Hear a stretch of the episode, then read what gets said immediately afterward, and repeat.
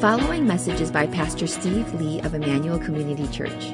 More information about the ministry of Emmanuel Community Church can be found online at www.emmanuelcommunity.org. So, two weeks ago, I preached on Jeremiah 29, and last week I mentioned that I wanted to revisit it because um, although I talked about it under this theme of the Lord's discipline and how God uses discipline to draw us back to Himself in relationship with Him, I did mention that there's this whole other element to that passage that I kind of skipped over, and intentionally so. It's this whole mission aspect to it. And uh, I was actually intending to preach on it last Sunday, but I felt like it would be more appropriate to hold off on that and preach it today in light of the fact that we had Michelle coming and visiting us and giving her her mission presentation. And so that's what I want to do today is to come back, kind of swing back around to Jeremiah 29 and look at it from a bit of a different perspective than the way I unpacked it uh, two weeks ago. I want to begin this morning by talking about this idea of missing the point. Okay, missing the point. Um, and I, I want to illustrate it through a little bit of a, some humorous examples. And I, I want to apologize anyone who's going to hear this through the podcast. The visuals are really important, and so it just tells you you should come to service, okay? And uh, and so otherwise you're missing half the sermon with the slides that we show. Uh, this mouthwash advertises 24-hour protection against bad breath. Uh, but if it lasts 24 hours, why do they say use it twice a day, right? Seems to sort of miss the point of what 24 hour protection means, right? The owner of this building seems to have installed a new lock in his building. But I don't know if you could actually read it. If, we, if you advance it, you can zoom in there. Um, it seems to defeat the whole purpose of having a lock if you're going to post the combination right on the door itself so that everyone can pretty much get in. I think the landowner, the building owner, was basically missing the point. Okay? Um, have you ever highlighted a book this much? because everything is just so important on that page, right? Um, I, the truth is, I'm guilty of this myself. I, I think I actually have entire pages in some of my books that are completely highlighted, but here is actually a philosophical thing, thing to ponder on is if everything is highlighted, then nothing is highlighted, okay? If you really stop and think about that, right? Uh, it seems to miss the whole point of highlighting is you're supposed to highlight something. Um, if you're going to make and sell HDMI cables for television sets, maybe your name of your company shouldn't be just wireless, okay? So it's it, it just seems to miss the point of what wireless means when you're selling wires to people. Okay?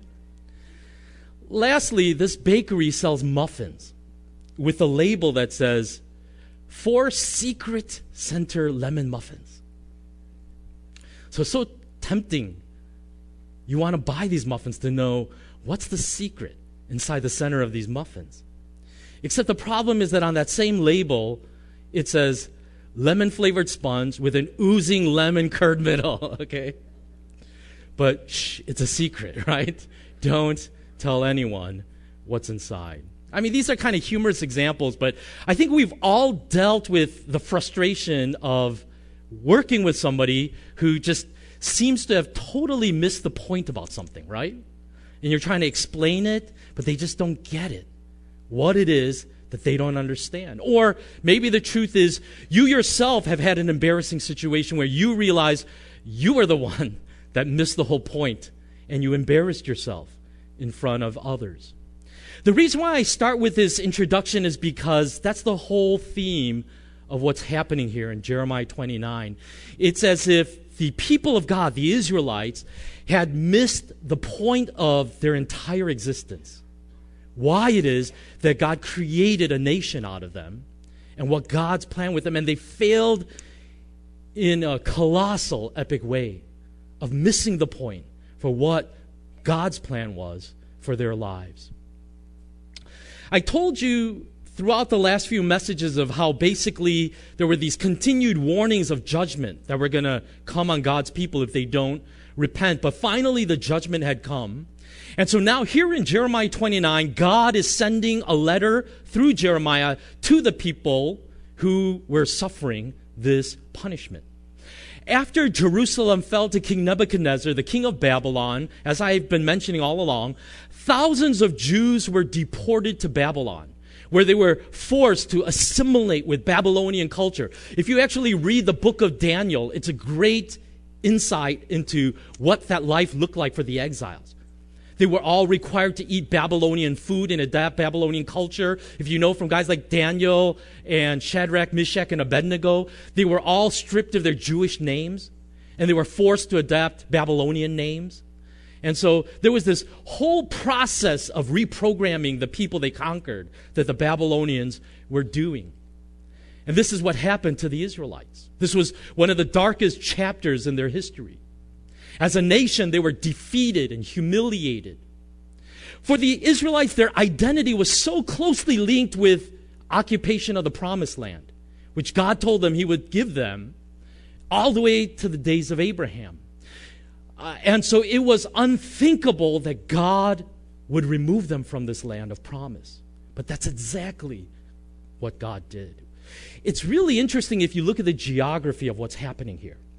When Abraham, their forefather, was called to God, called by God to leave your home and go to a place that I will show you, to a promised land, we're told that that calling happened in a city called Ur of the Chaldees.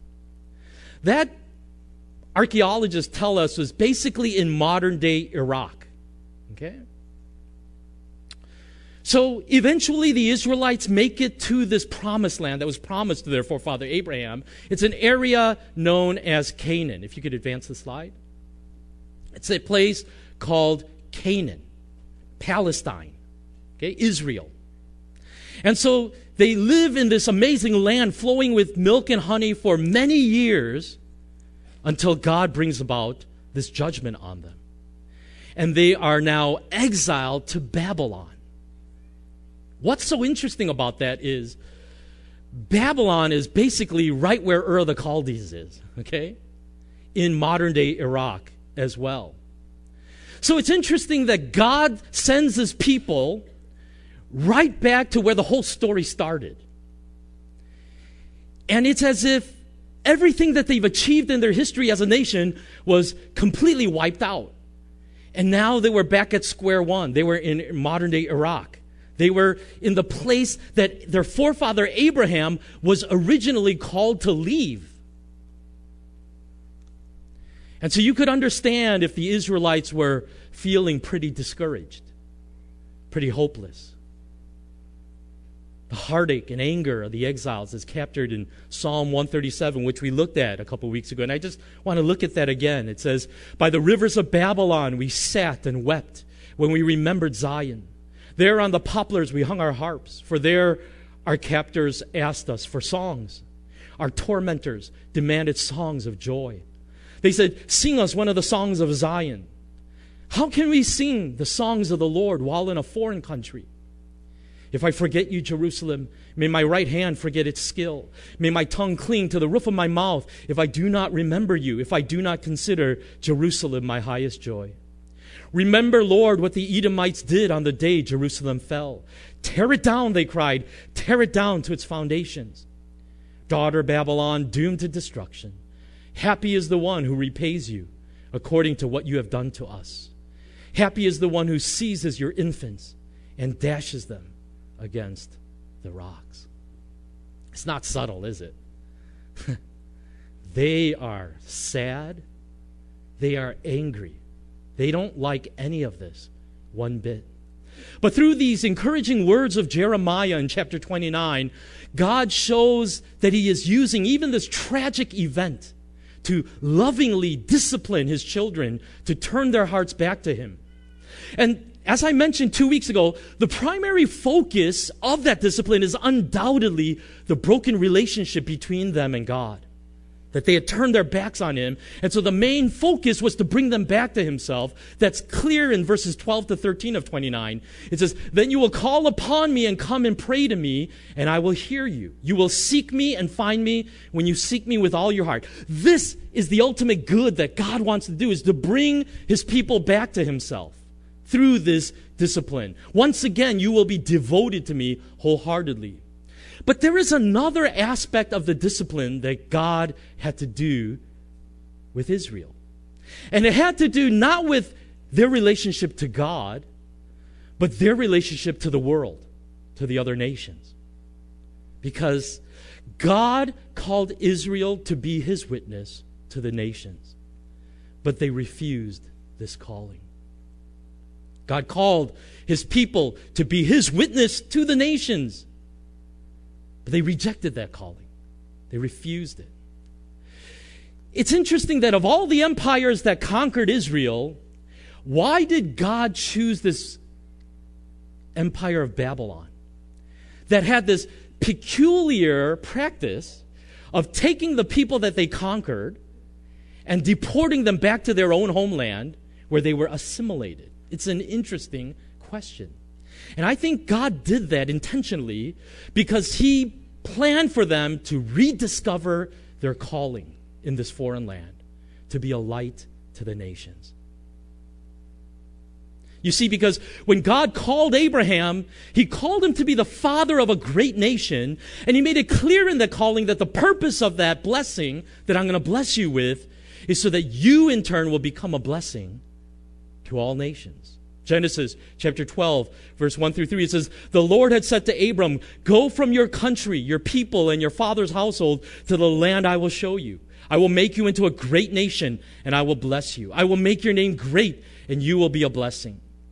I will bless those who bless you, and whoever curses you, I will curse. And then he says this, and all peoples on earth will be blessed through you. You know, Centuries later, God would give his law to his people through Moses, his servant.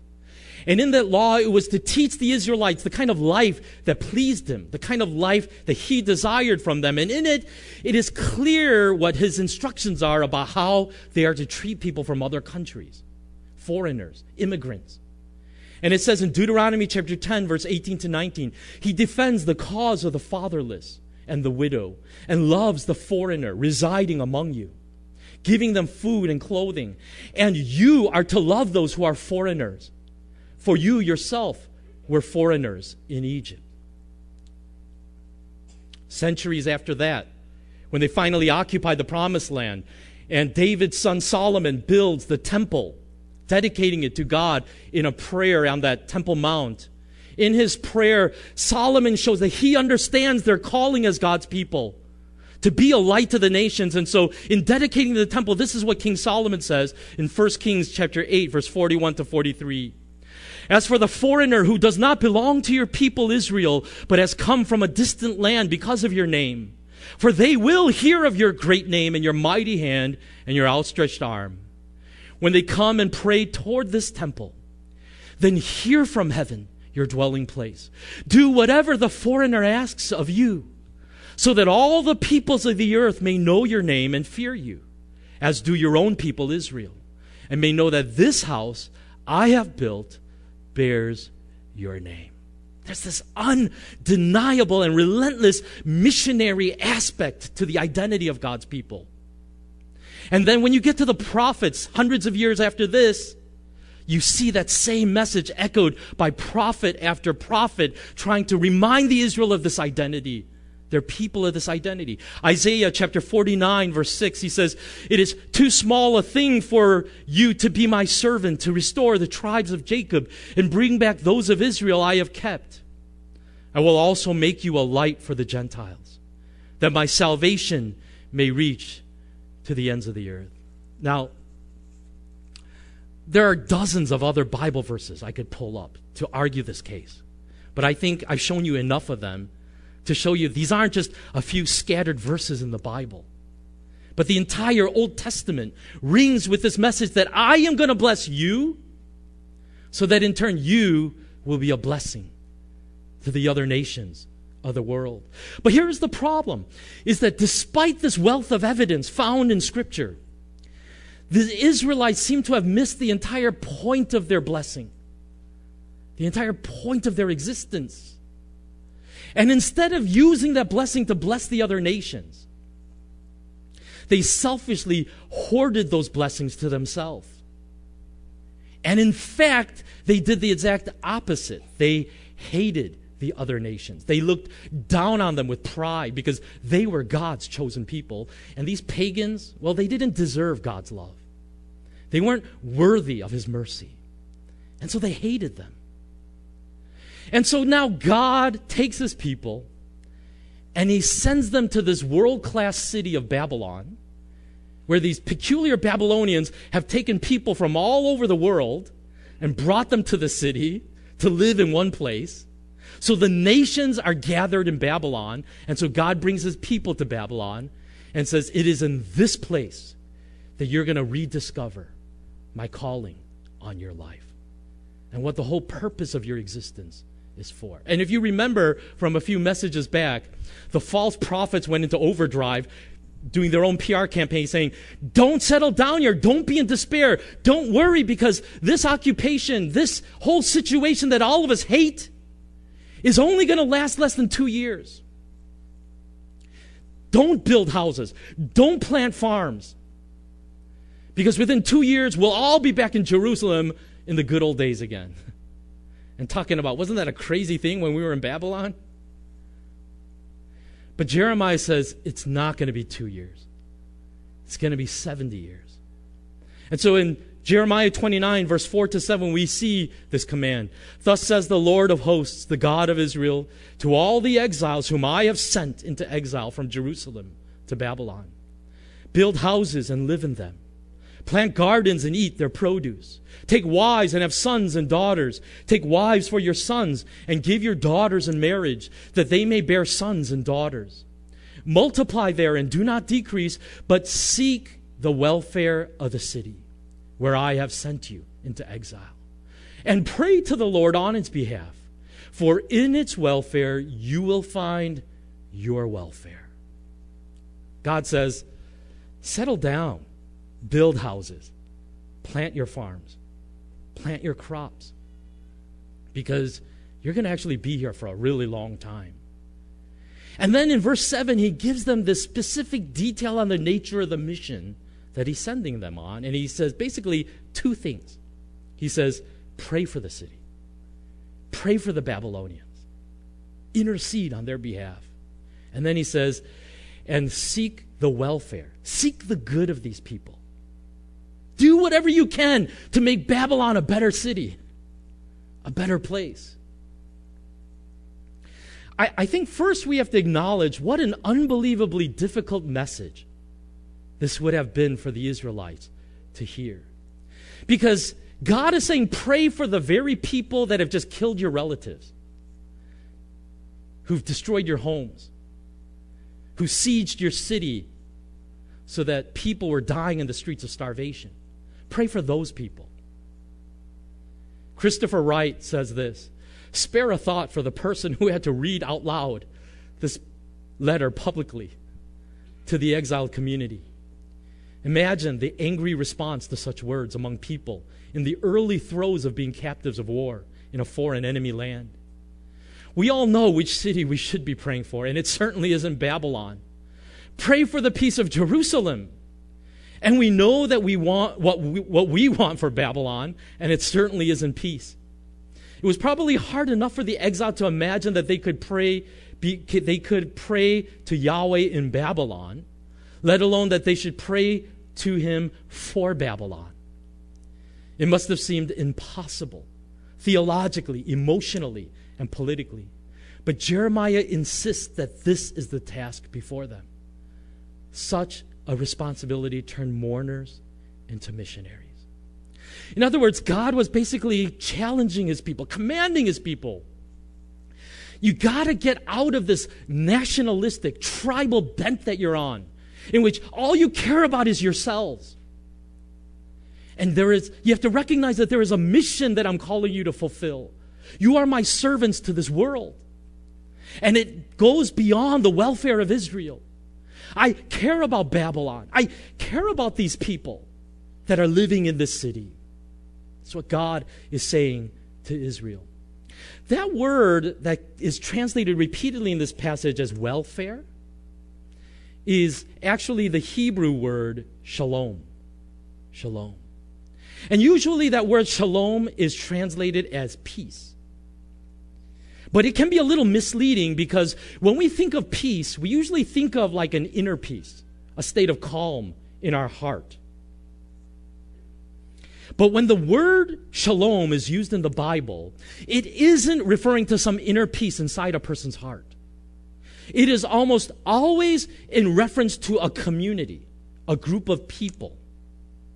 In other words, when the Bible uses shalom, it's talking about a peace that a community experiences. That's talking politically, economically, culturally, artistically, all because of God's influence on that community. Cornelius Plantinga describe shalom like this. The webbing together of God, humans, and all creation in justice fulfillment, and delight is what the Hebrew prophets call shalom. We call it peace, but it means far more than mere peace of mind or a ceasefire between enemies. In the Bible, shalom means universal flourishing, wholeness, and delight. A rich state of affairs in which natural needs are satisfied and natural gifts fruitfully employed a state of affairs that inspires joyful wonder at its creator and savior, opens and uh, opens doors and welcomes the creatures in whom he delights. Shalom, in other words, is the way things ought to be. You know, in other words, shalom is the picture of society as God originally designed it to look like before sin entered it. It's a society where the poor are cared for so that nobody is in desperate crisis. You can leave your bike unlocked at a store, and when you come out of the store, no one has stolen it. Or if you lose your wallet, it's returned to you, and all the cash is still intact. It's a society in which the courts rule justly, and everyone's rights are protected, even the weakest and most vulnerable. At work, Everyone is paid a fair wage. And when it's busy season, everyone rallies around to help each other out. It's a society when people talk behind your back, they actually say good things about you and compliment you behind your back. It's a society where families are whole, where marriages are healthy, where children are raised, protected, and nurtured and cared for and loved.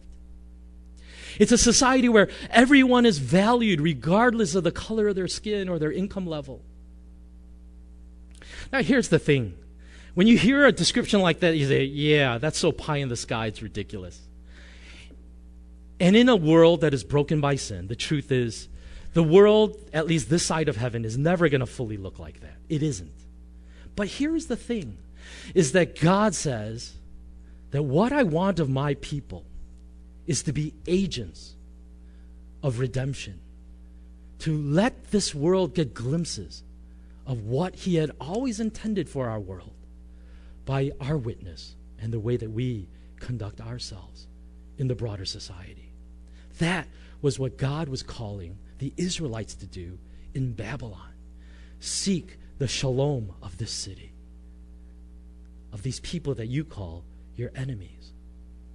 There are two words throughout the Old Testament that are very closely associated with this idea of shalom, and they are righteousness and justice. They're found throughout the book of Jeremiah as well. And I'm just going to show you two examples of it. Jeremiah chapter 22, verse 3, it says, Thus says the Lord, do justice and righteousness, and deliver from the hand of the oppressor him who has been robbed and do no wrong or violence to the resident alien, the fatherless, and the widow, nor shed innocent blood in this place. Jeremiah chapter 22, verse 13 to 17. Woe to him who builds his palace by unrighteousness, his upper rooms by injustice, making his own people work for nothing, not paying them for their labor. He says, I will build myself a great palace with spacious upper rooms. So he makes large windows in it, panels it with cedar, and decorates it in red. Does it make you a king to have more and more cedar? Did not your father have food and drink? He did what was right and just. So all went well with him. He defended the cause of the poor and needy. And so all went well. Is that not what it means to know me? declares the Lord. But your eyes and your heart are set only on dishonest gain, on shedding innocent blood, and on, pres- on oppression and extortion. Here's the interesting thing is when we use righteousness and justice, we almost always think of them as nouns. But it's interesting how often these words are used as verbs in the Old Testament. Do justice, do righteousness. Also, when we think of that idea of doing justice, I think we usually think of it very narrowly as basically punishing those who are guilty of a crime. That's doing justice, right? But when the Bible uses that word doing justice, it uses it much more proactively, much more broadly to basically says doing justice means defending those who particularly are at risk to have their rights trampled on. And that's why almost every time that idea of justice comes up, it's associated with people like widows and orphans and the poor and immigrants. Because these are the ones who are in greatest risk of losing justice who need protection, who need compassion. I think the same is when we think of righteousness. We tend to think of righteousness as a very personalized thing. It's about my walk with God and am I living morally? But when you look at the word righteousness in the Bible, it often has a very strong social dimension to it. It's talking about the relationships that we carry with others. And so to do righteousness is asking, what are your relationships like with the people that surround you? Are you righteous toward them? Look at how Job describes his righteousness and his justice in his own life. In Job 29, verse 14 to 16, it says this I put on righteousness as my clothing, justice was my robe and my turban. I was eyes to the blind and feet to the lame. I was a father to the needy. I took up the case of the stranger. Isn't that interesting? It says, that's what righteousness and justice look like in my life. I was eyes to the blind. I was a father to the fatherless, the needy. This is what I want to say. I'm losing my voice. I realize I'm getting too excited because I'm shouting so much. I'm trying to pace myself now, otherwise, I'm going to I'm going to be hoarse by the end of this message. Let me say it like this If your righteousness is limited only to avoiding personal sin, and you are not generously helping those in need, according to God, your righteousness is incomplete. And I want this truth to sink in a little in your heart. It's saying, you can live a life of personal holiness. You don't fall into all the temptations. Of, you don't watch certain shows on Netflix that everyone else watches because it's gone viral. You, you, you keep yourself poor, pure. You're not addicted to porn and you're not into all this stuff that everyone else is into. But the truth is, you live a very quiet life in which your basic motto is I don't bother anybody else, and I just don't want them to bother me. You can live that kind of life, and God would say, Your righteousness is incomplete. That's not the righteousness of God. If there isn't some generous, sacrificial, outwardly oriented aspect to your righteousness, some missional expression to you helping those who are in greatest need of help, God says, you may have personal holiness, but your holiness is not whole until you are helping others and loving those who can least help themselves. Micah chapter 6, verse 8, I think encapsulates the entirety of what it means to walk with God. He has told you, O man, what is good. And what does the Lord require of you? but to do justice and to love kindness and to walk humbly with your God. It's really two big buckets there. Be intimate with me, your creator. Walk with me, love me, have a relationship with me, your God. And then out of that relationship, let justice flow out of your life. The same sentiment is echoed in the New Testament. James chapter 1 verse 27. Religion that is pure and undefiled before God the Father is this: to visit orphans and widows in their affliction and to keep oneself unstained from the world. Says that's pretty much as the sum of the Christian life. Two things. Keep yourself pure in this evil world. Don't allow yourself to get stained by its influence. Guard your heart, protect yourself, and then go out there and lavishly love the world and do justice wherever injustice is found by you. Of course, our ultimate aim in doing mission is to proclaim the name of Jesus Christ so that every person would have a personal relationship with Him and give their life to Him. But doing justice and righteousness are a key part of this witness. This generous, outwardly facing life is something that we cannot generate by ourselves. It has to come from God. Look at Ephesians chapter 2, verse 4 to 10. But because of his great love for us, God, who is rich in mercy, made us alive with Christ, even when we were dead in transgressions. It is by grace you have been saved. And God raised us up with Christ and seated us with him in the heavenly realms in Christ Jesus, in order that in the coming age, ages he might show the incomparable richness of his grace, expressed in his kindness to us in Christ Jesus. For it is by grace you have been saved through faith, and this not from yourselves. It is the gift of God, not by works, so that no one can boast. For we are God's handiwork, created in Christ to do good works, which God prepared in advance for us to do. Do you see the whole picture there? We are recipients of God's grace when we did not deserve it. And when you become saved, God says, Everyone that I save, I send on my mission.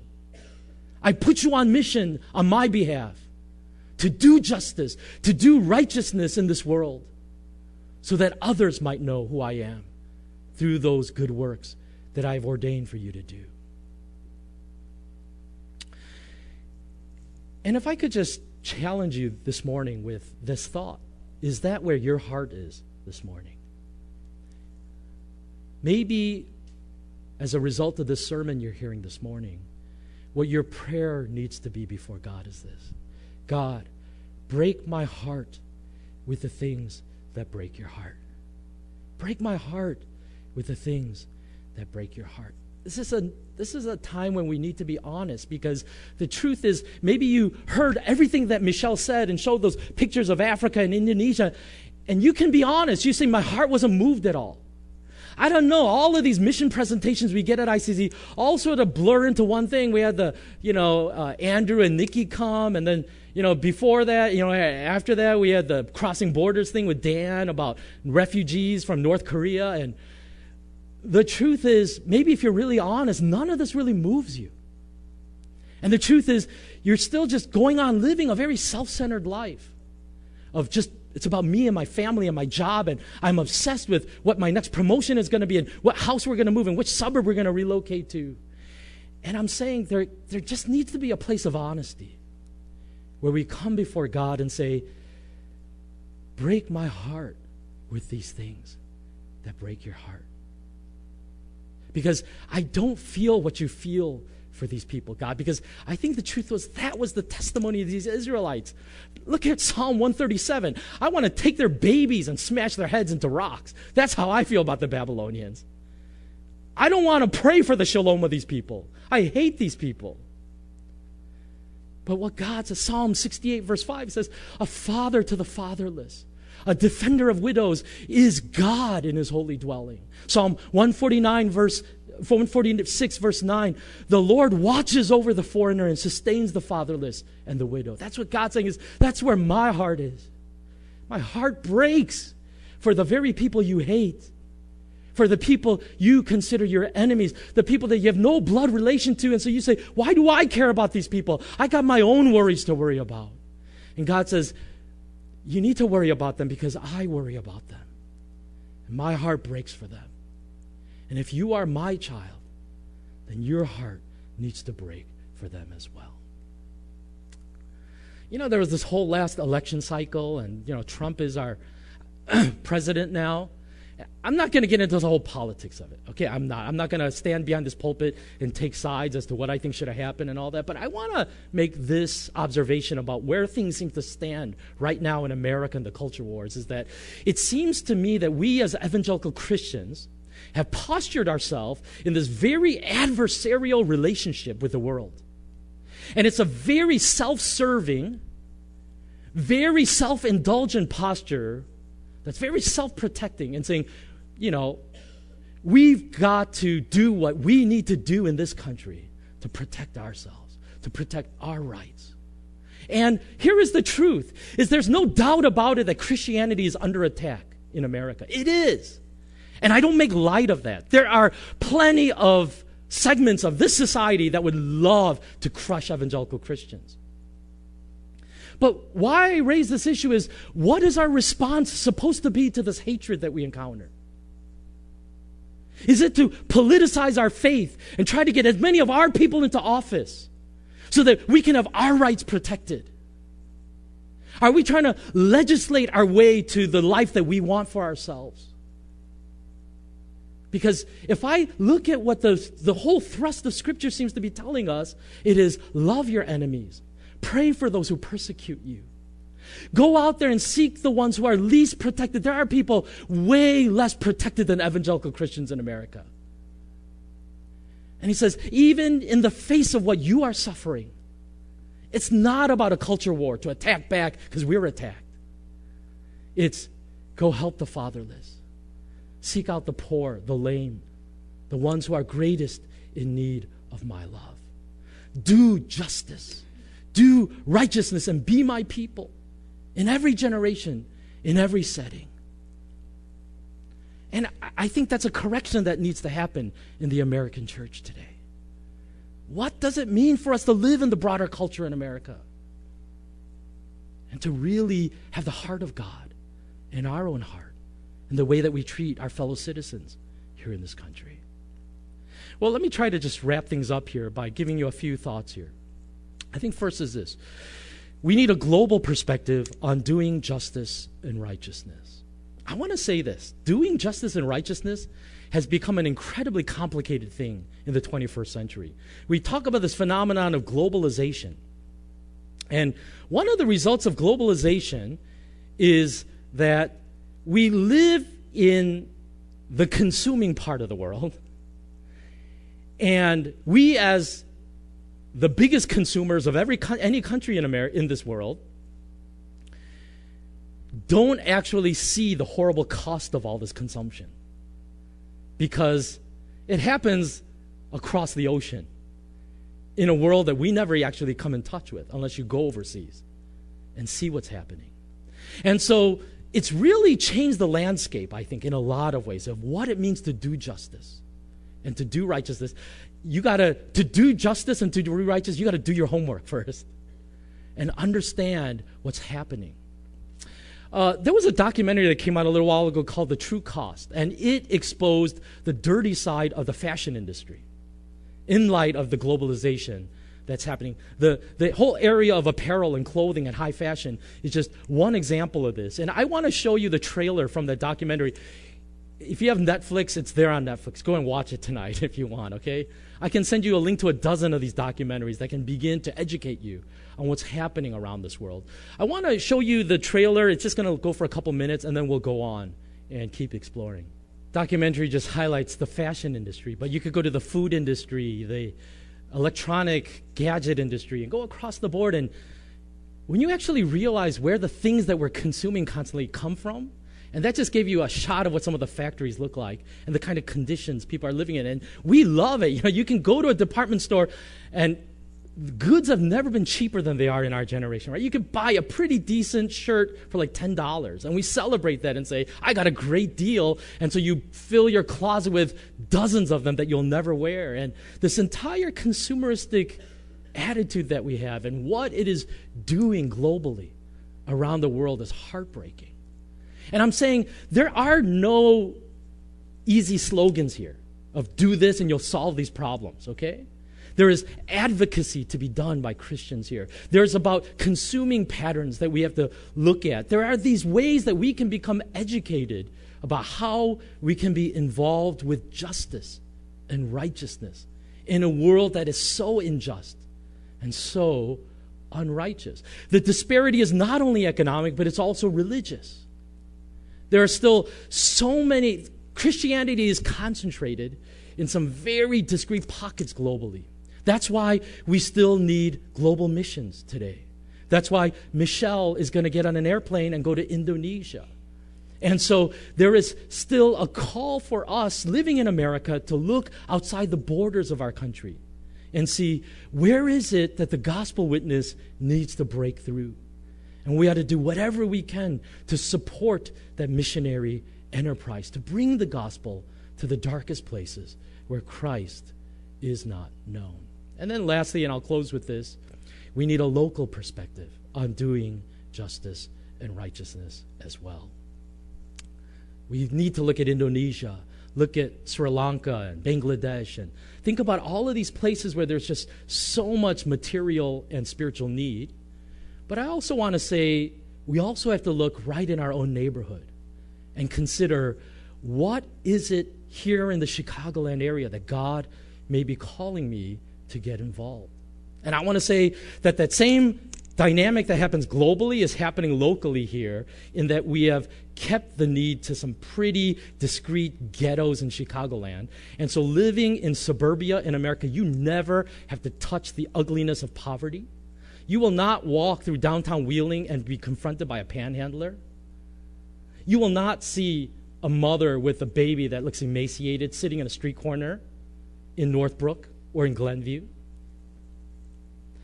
And the truth is, you know, we are so consumer oriented, even here in Chicago, right? I mean, we're, living in the top 1% echelon globally, but even here in Chicago, we're dissatisfied because we have ranked all the suburbs, you know?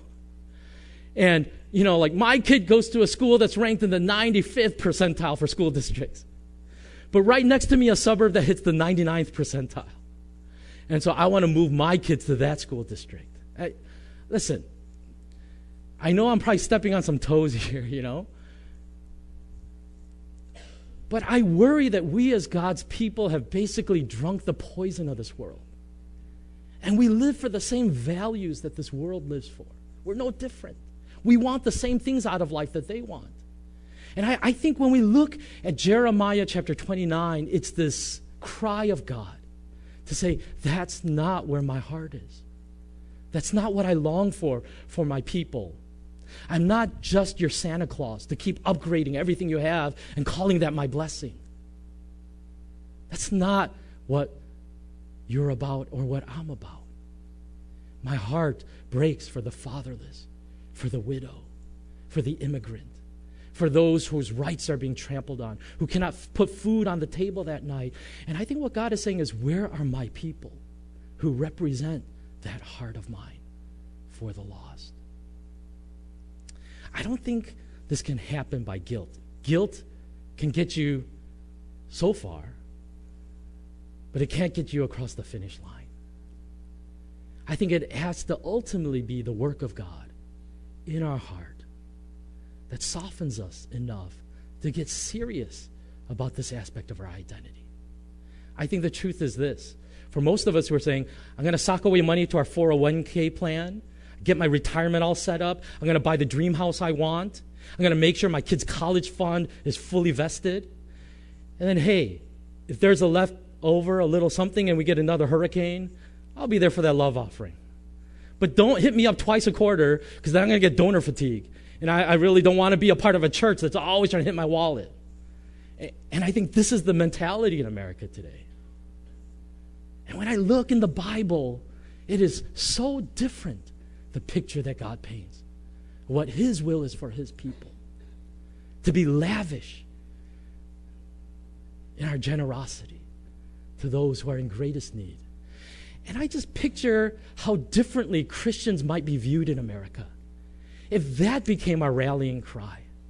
Instead of this constant political battle we're fighting against the broader culture, of trying to defend our rights, and maybe surrendering our rights even in the midst of the hostility that we see, and saying, I want to love those who are unloved in the world around me. Let's pray.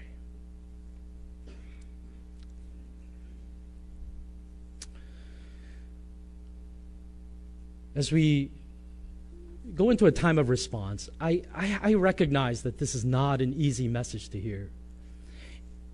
And I'll be the first to admit that even transitioning out of our life in Africa and coming back here to America eight years ago, I feel like I'm no different. In a lot of ways, I've drunk that poison too. Because there's something so subtle and yet so powerful about the draw of American culture, this consumer mindset that just keeps putting the spotlight on me.